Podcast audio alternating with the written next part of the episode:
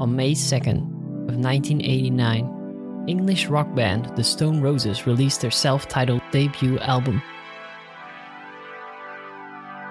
For a few glorious moments, it looked like the Stone Roses were going to lead another British invasion. Instead, they fell apart. But first, they made an incredible album, highlighted by the ecstatic 8 minute long I Am the Resurrection that single handedly launched 90s Britpop.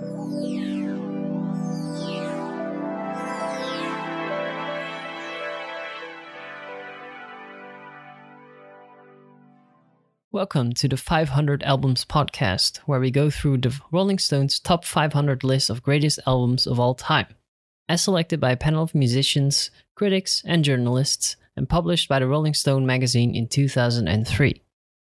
My name is Erwin, and today we're looking at number 497 on the list The Stone Roses by The Stone Roses. So we're back today with a somewhat more classic studio album, not instrumental, not live so it's really cool to get back into that kind of stuff. I had heard of this band before. It's a bit more into the genres I like of rock music, and it inspired a lot of artists that I like today. Uh, but I wasn't aware of where they exactly came from and what they had done.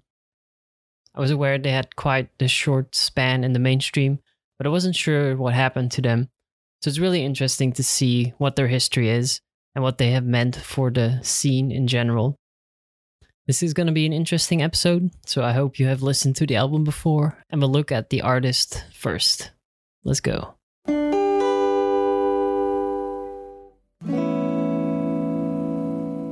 So, who is the artist? Well, the Stone Roses were an English rock band from Manchester and were active from the early 80s. The band's most prominent lineup consisted of the vocalist Ian Brown, guitarist John Squire, bassist Mani, and drummer Reni. The Stone Roses' history starts at grammar school, where Ian Brown and John Squire found each other and formed a band, The Patrol. They did this together with Andy Cousins and Simon Wolstencroft, and they played some shows and recorded a demo tape, but decided to change the lineup and approach to the band. They then reformed as the Fireside Chaps and later as the Waterfront, but they disbanded soon after. And at this time, the band played a cross between the classic British 60s guitar pop, like the Beatles and Rolling Stones, but also a bit more heavy metal and goth rock, or post punk as we know it. With all their lineup changes, they decided to try it once more, but this time fully dedicating themselves to the performances and creating new material, and they dubbed themselves the Stone Roses.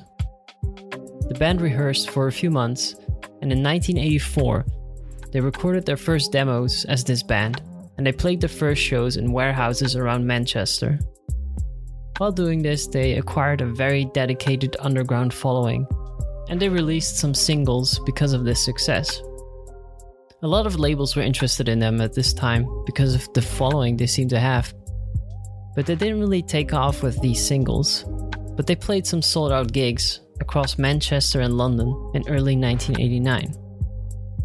And this is the same year that the band released their debut album, which spawned a whole new musical movement and pushed it into the mainstream. But we'll get more into that later.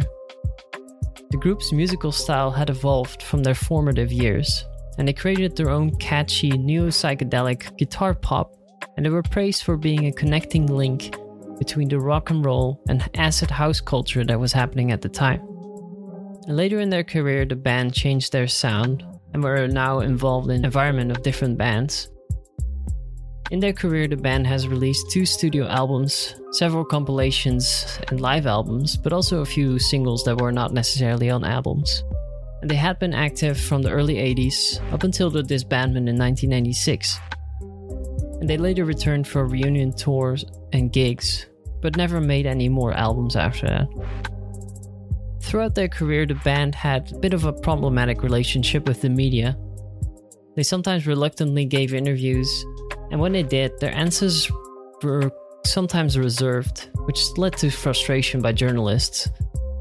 And there were some press conferences that the band gave that the journalists weren't very happy about, and I'll tell more about that later on. So the Stone Roses were a part of the larger Manchester musical and cultural scene. And this genre, or this cultural scene, combined the styles of psychedelic rock and electronic dance music. And this is also surely true for the Stone Roses. Their biggest influences in their career were artists like the Beatles, Rolling Stones, The Byrds, Jimi Hendrix, and something a bit more closer to home, the Smiths. So, as I mentioned before, prior to their debut album, the Stone Roses had released a few singles on different labels. And the first single spawned from the band's first attempt at making a studio album, which they did in January of 1985. During this time, the band was starting to perform headlining shows in England, and when the band returned to the studio later in that year, they were kinda unhappy with the sound and the songs they had created. The recording and production didn't sound good, so they decided not to release that album. However, they still had some commitment, so they decided to release a double single with the songs So Young and Tell Me. The songs display the earlier sound of the band with a more punk style that they were later unhappy about.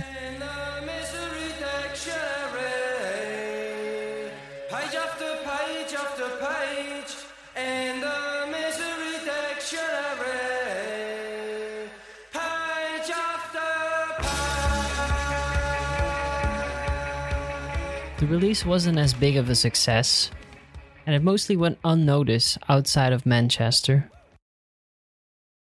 The band continued to perform and record a few songs, but they never recorded any official albums, and the friction started building within the band, and their lineup changed once again. And the sound of the band also evolved because of this. And in May 1987, the Stone Roses finally released their follow up single, and this one's called Sally Cinnamon.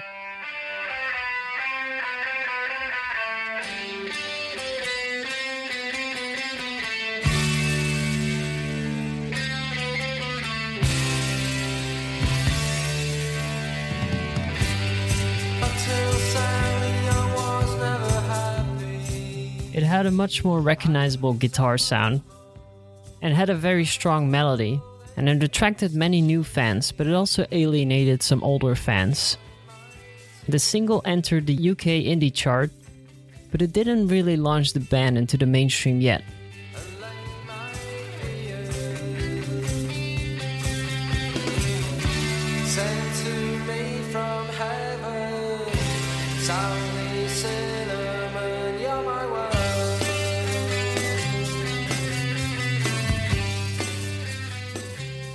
Band continued to perform and record a few songs. The following year, the band were spotted by several record labels. They were offered studio time to record a new single, this time with New Order's Peter Hook, by the label Rough Trade Records. And the band did. But later in the year, the band performed more headline shows, including Manchester's International 2, which was organized to raise funds against the government's plan to censor, quote, the promotion of homosexuality in public materials and teaching, unquote. The band was strictly against that, and so they were spotted there and signed to Silvertone Records instead. And so the label also required the rights to the recording from earlier in the year. And on October of 1988, the third single, Elephant Stone, was released.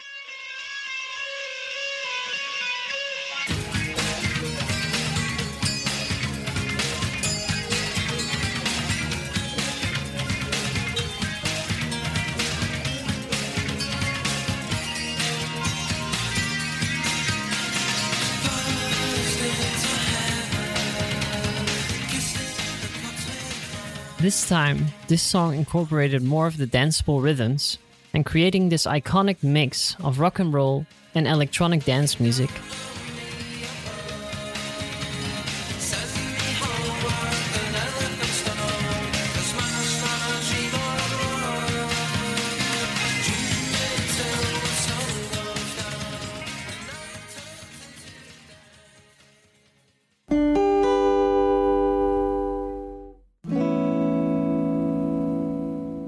Was happening in the world around this time?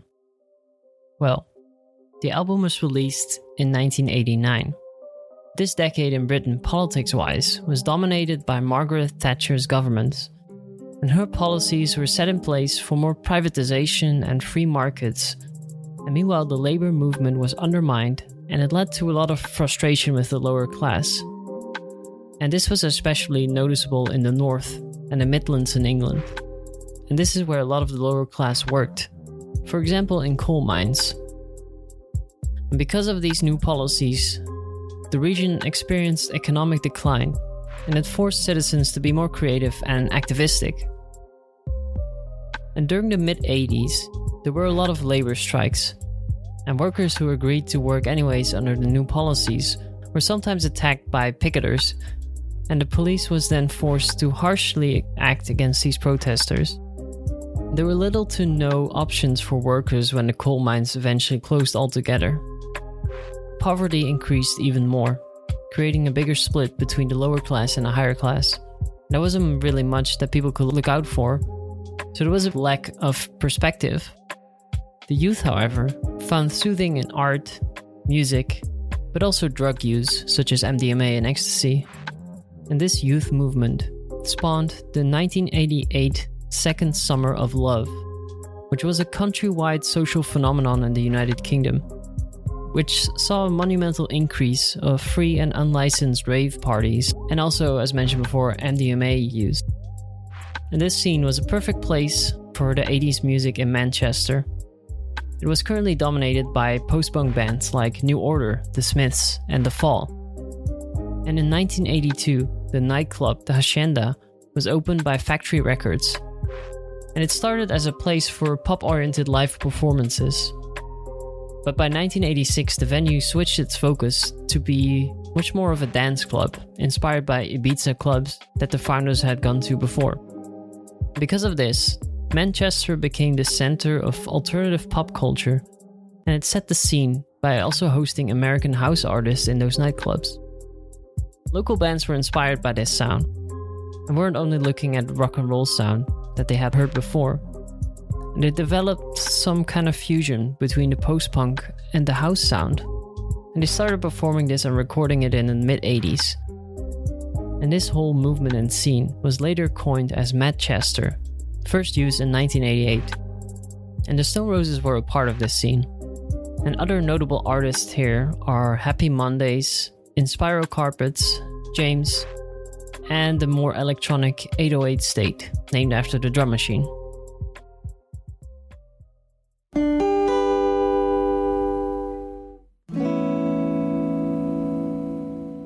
So now that we know a little bit about the history leading up to the album, let's look at the recording process and what happened during that time. So, as the Stone Roses were signed to a new record label, they started recording their debut album over a period between June of 1988 and February of 1989. The recording primarily took place at Battery Studios in London, and some additional recordings took place at Konk Studios, also in London, and the Rockfield Studios in Wales. The album was produced by John Leckie, who had previously worked on albums by Pink Floyd and on the albums of the individual members of the Beatles' solo records. Originally, Peter Hook, who had produced the previous single, was going to produce the whole album, but due to the commitments of his own band, New Order, and the switch of label, they were recommended to work with Leckie instead. And the recording was a good experience for the most part. In a 1996 interview, Singer Ian Brown described this as follows quote, Pure fun, proper good times. We were in London, recording at night. We'd all get a taxi back at 7 in the morning, and we all shared a house on Kensal Rise. We were skint. They'd give £10 a day for food, which was a load for us. You're four years in the door. Suddenly, you're in a country studio with someone cooking for you and a bag of weed in your pocket. Yeah, great. Unquote. In comparison to their previous recordings, the band was actually quite happy with the way that these songs sounded. And Leckie helped with this sound. Even though it sometimes didn't always correspond with what the band was thinking, as Brown also remembers, quote, Mani and Reni didn't get their thing down as heavy as it was in rehearsals. I think Leckie had listened to the song Waterfall I thought it sounded like Simon and Garfunkel. So he's turned the bass and drums down. He's gone for that bird 60s thing. But Mani was the best bass player that I'd heard. And I wish that was more audible on the record. Unquote. Leckie himself had positive memories of recording this album, and he said, quote, They weren't frightened. What you hear is the band. That's the way I work, really. They play and I record them, and we enhance everything with overdubs and double tracking, any number of different things. You have to do a degree of arranging, but that's part of the recording process. They didn't seem to feel any pressure other than that they were a band making their first album and didn't want to lose the opportunity to make it good. So there wasn't any pressure to prove themselves. They knew they were good. Unquote. Looking further at the album, the cover art features a Jackson Pollock inspired work done by the guitarist John Squire, and it was named after the song Bye Bye Batman. And both the song and the artwork display the iconic lemons, which is a reference to the May 68 riots and protests that were happening in France at the time. Ian Brown remembers how they got this reference. Quote, When we were in Paris, we met this 65 year old man who told us that if you stuck a lemon, it cancels out the effect of tear gas. He still thought that the government in France could be overthrown one day. He'd been there in 68 and everything. So he always carried a lemon with him so he could help out at the front. 65. What a brilliant attitude. Unquote. And this attitude can, of course, also be linked to the movement that was happening in England in the 80s as alluded to many times already, the Stone Roses were seen as a band that combined different genres, especially rock and some kind of electronic dance music. Yet, in my opinion, this album doesn't really do it that much justice, with the exception of some parts, of course. And there are definitely elements that are not conventional for the post punk genre that was dominating the scene at the time. There wasn't just focus on melodies and droning guitars that were typical for that time but there's more attention to rhythm and groove, which I guess is a bit more typical for the dance music, but you can't really hear those electronic sounds as much, which makes it also interesting, of course. The album experiments also a lot with recording techniques, like playing sounds backwards to create a more psychedelic effect, as it was done in the 60s by the Beatles, for example. And it also shows some of the British, maybe tongue in cheek arrogance that is also noticeable for music like The Smiths, it also appropriates a traditional British ballad on one of the tracks. So, all in all, it's really a blend of different styles and influences very unique to this band and this album. But to further describe the sound of the album, it's maybe best to look at the actual tracks on the album. Due to the success and hype around the band, there was an abundance of singles released, and I will probably not go over every single one of them, or every single track of this album, but I'd like to highlight some interesting ones. So, first of all, let's look at the opening track of the album, I Want to Be Adored. And here we already see a blend of the British humor and the great rhythm section and melodies. And the track opens up with a collection of sounds leading into a bass line, guitars, and drums. It creates the perfect amount of excitement before maybe a more typical sounding vocal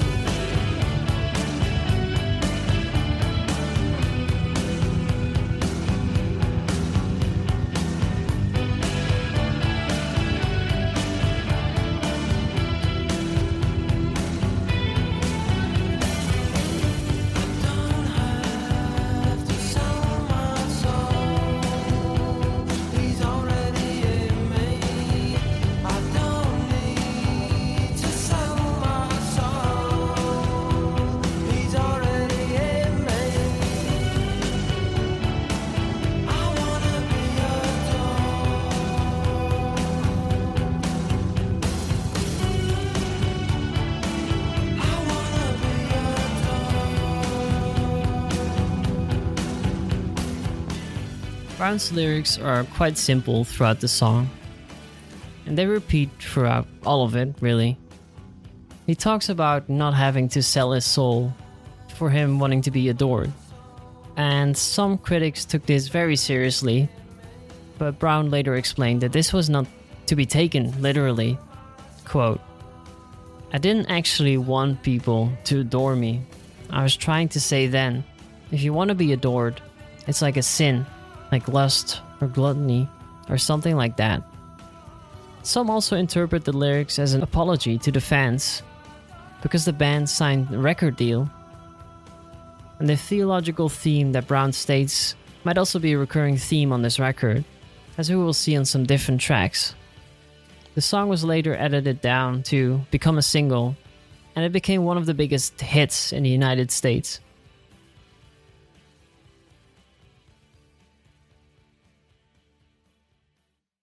The second track I'd like to talk about is She Bangs the Drums.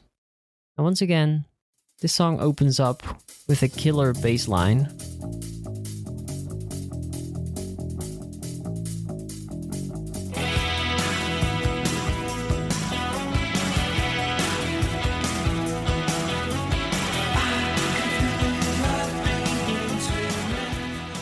This song kicks up the tempo and it feels a lot more hopeful and optimistic compared to the previous track.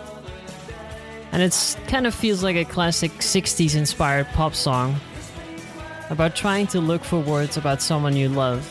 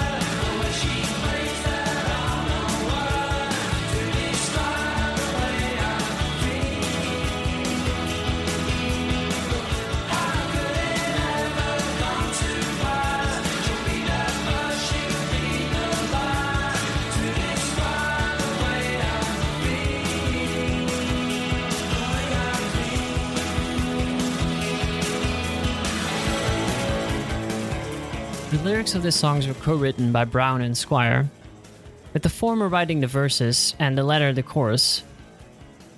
The song was also released as a single with a slightly different sound, and this seemed to resonate with audiences as it was the band's first top 40 hit, launching them into the mainstream consciousness. The following track on the album is Waterfall, and this one was also released as a single and it's probably one of my favorite tracks on the album. And it continues the optimistic sound, and its lyrical contents also reflect this optimism, or some sort of liberty, maybe.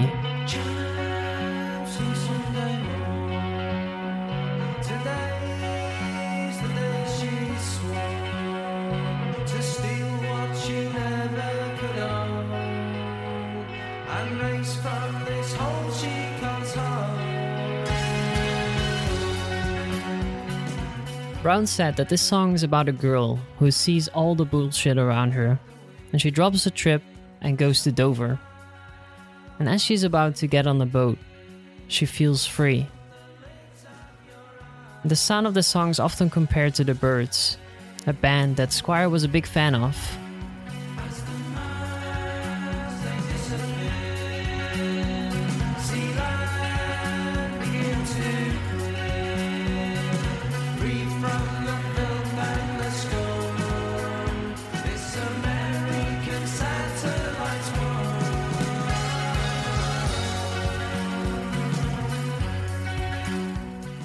just love this chorus.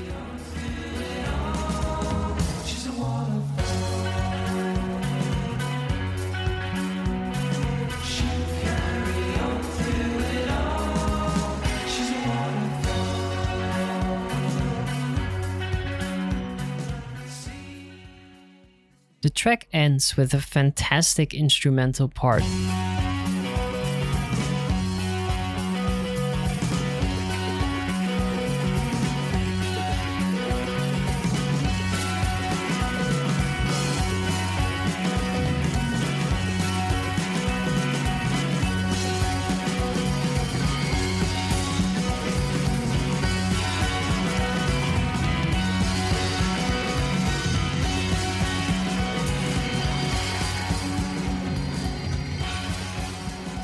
Following track, Don't Stop, actually takes the riff of Waterfall and reverses it, creating a psychedelic but still somehow melodic and rhythmic instrumental.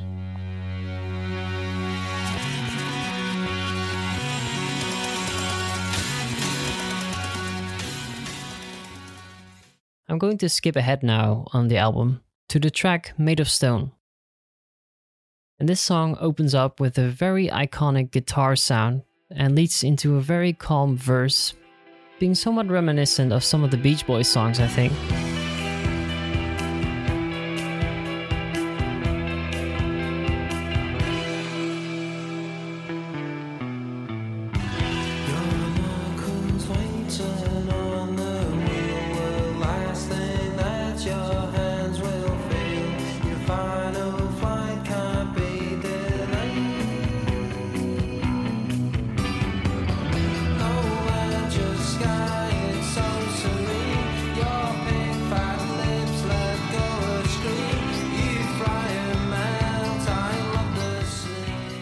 And then the iconic chorus kicks in.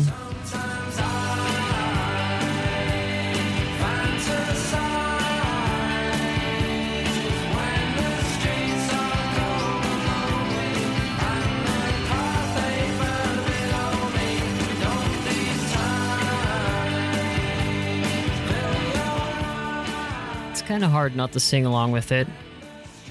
Many have compared this song to Primal Scream's Velocity Girl, which was a huge inspiration for John Squire, so it might as well be possible. The song tells a story about a car crash, which many people have connected to the painter John Pollock's deadly car accident, whose artwork is mirrored on the album and the single cover. And this song is also very characteristic for its live performance that the band did on BBC's The Late Show, because about a minute into the performance, the power cut out and as the band were cursing, the presenter tries to link it together to the next item coming up, but Ian Brown has none of it and just starts screaming amateur, amateur, and it's really cool and you should really check it out. So, the last track on this release is the 8 minute long epic I Am the Resurrection. And this song started out as a joke during sound checks and rehearsals where the bass player Mani would play the Beatles' Taxman riff but backwards. And the rest of the band would then join in, creating their own song. So the band decided to make it into an actual song, and they put it together in the studio in about three days.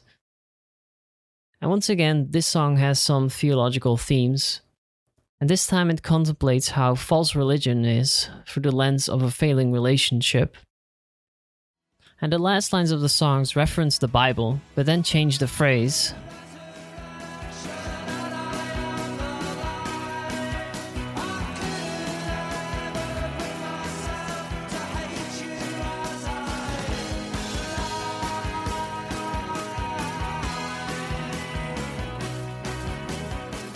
It reflects Brown's anti religion sentiment and was also criticized, of course, by people the track then ends with a 5 minute long instrumental jam, which is really great, but of course I can't let you hear all of it.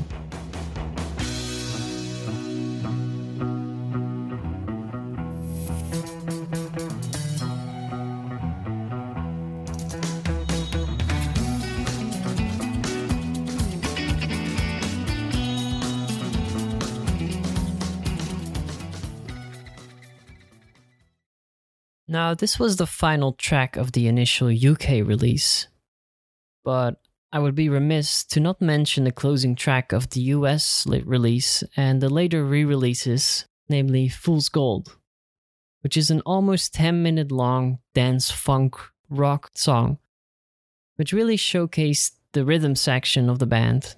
And this song really is the typical electronic and rock music combination that the band was known for.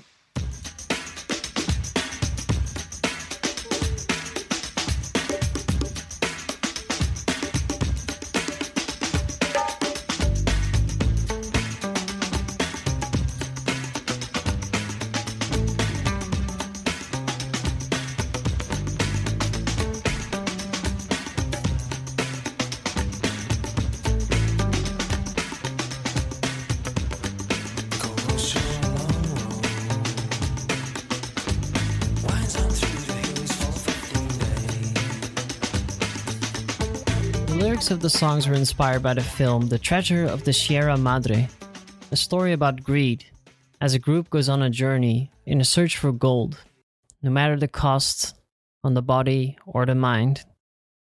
And Ian Brown has mentioned that the song was originally written over the song Funky Drummer, originally by James Brown, and the bass line was inspired by Young MC's Know How.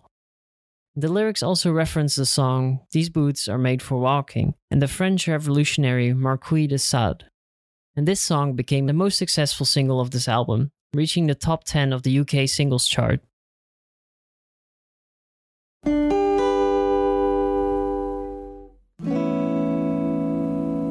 So, how was this record received when it came out?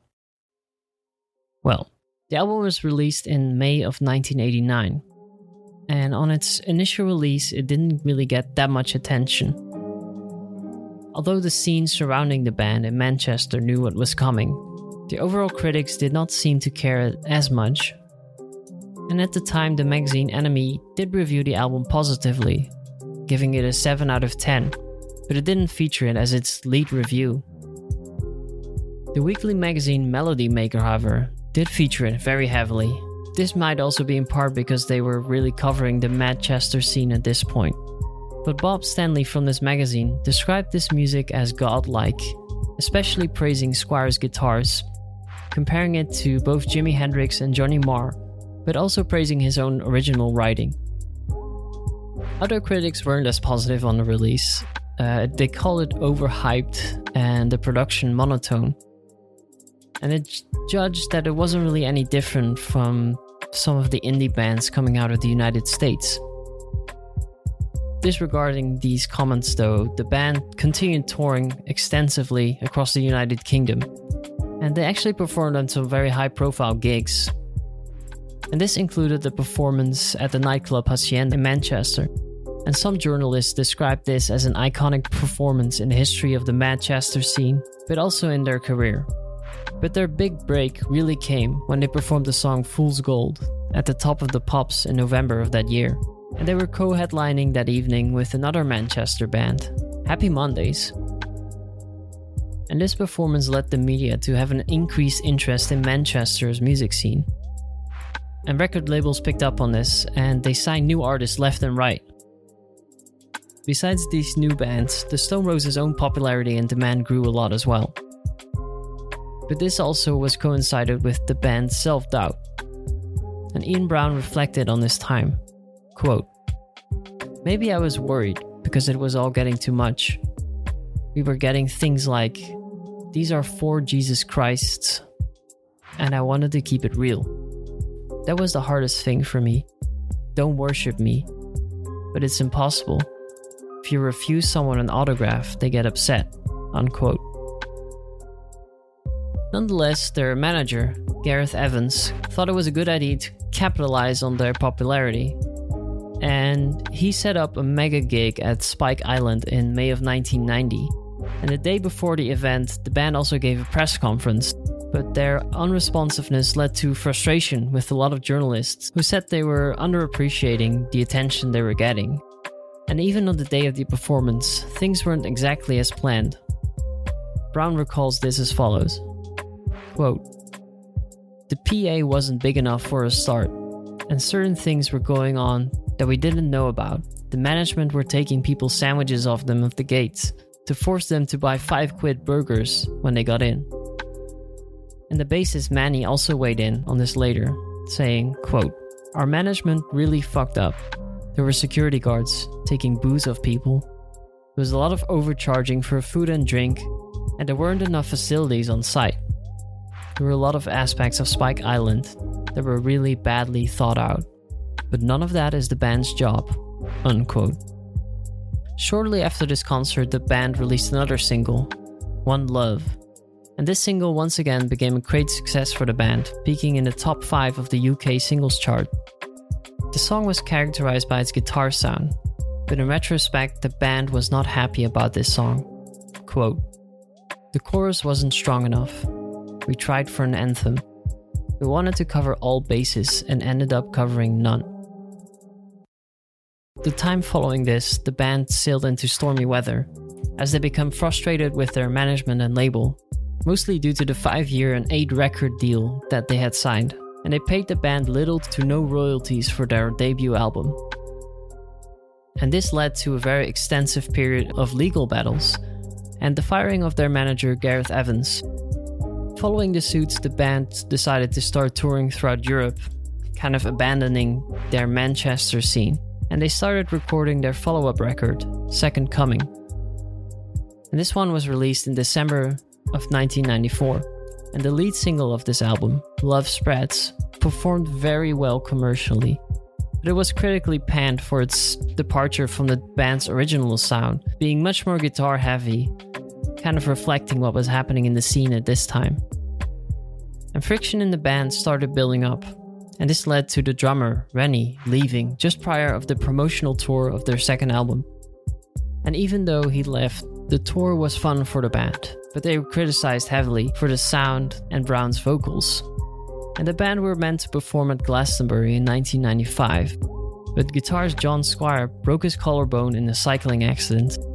And during their tours, Squire was also doing a lot of cocaine, and it hit a low point when some people close to the band died, and Squire was not really responding and showing any interest in showing support.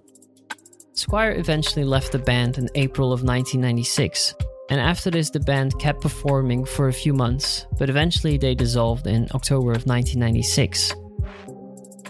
And the individual members followed through with their own careers and had their own success solo or with other bands. And for the 10 and 20 year anniversary of the debut, the album had been re released, and since then, the band has received a lot of positive reviews. And ret- retrospectively, they have been praised a lot for its importance in the Mancunian and British and worldwide music scene. After hearing not a lot of the band, they decided in 2011 to come back and they announced a reunion tour spanning 50 gigs across the world. And during this tour, the band performed a lot of major venues and festivals. And a documentary was made about the reunion named the Stone Roses Made of Stone, which was released in 2013. A couple years later, in 2016, they played more shows, both in Manchester and Scotland, and they released their first singles in 20 years. Those singles are All for One and Beautiful Thing. And a year later, 2017, they continued playing some shows, but at their show in Hampden Park in Glasgow, Brown addressed the crowd and he stated, Don't be sad that it is over, be happy that it happened. And this alluded to the end for the band. And Squire confirmed in 2019 that the band had broken up once again. So clearly, the band had a big influence on the music scene. The band popularized the music coming out of Manchester and put the city on the map as a place of great music and cultural exploration and their shows reached the younger generation that became inspired to create their own music. And that's why I'd like to look at some of the bands that were directly inspired by the Stone Roses. So, first of all, a well known Mancunian band that started out in 1990 but didn't really see much success until the later 90s was The Verve. Singer Richard Ashcroft was very much inspired by them, and he mentioned this in an interview with the magazine NME. Quote, The Stone Roses blew me away right from the beginning. People used to hand around bootleg tapes of Rose's gigs in Manchester even before the first record came out. So when it did, everyone already knew the words. Not many bands these days have that sort of enigma to them. Lyrically, they were striving for something so much bigger than guitar music was at the time. End quote. Another Mancunian band that's probably the most known nowadays and that took heavily influence from the Stone Roses is Oasis. Both Noel and Liam Gallagher had attended Stones Roses gigs both before and after the release of the debut album. And probably the most important one they attended was the Anti Clause 28 show, the Manchester's International 2 against the censorship of homosexuality. Because the story goes that during this gig, Noel met with the Inspiral Carpets and he convinced them to become their guitar tech. And Liam was reportedly so stunned by Brown's performance, he was inspired to start his own band. And eventually, the brothers teamed up, of course, and saw immense success themselves, taking over the crown from the Stone Roses as the representative of Manchester's music. So, the Manchester scene and Stone Roses in general had an insurmountable impact on the rest of Britain. Because the catchy melodies and singing in the authentic British accents and overall positive vibe combined with maybe the more guitar heavy grunge sound out of the States, created a blueprint for something that we would now refer to as 90s Britpop, just like Oasis. But there were other non Mancunian bands that were inspired or part of this scene, like Blur, Suede, and Pulp.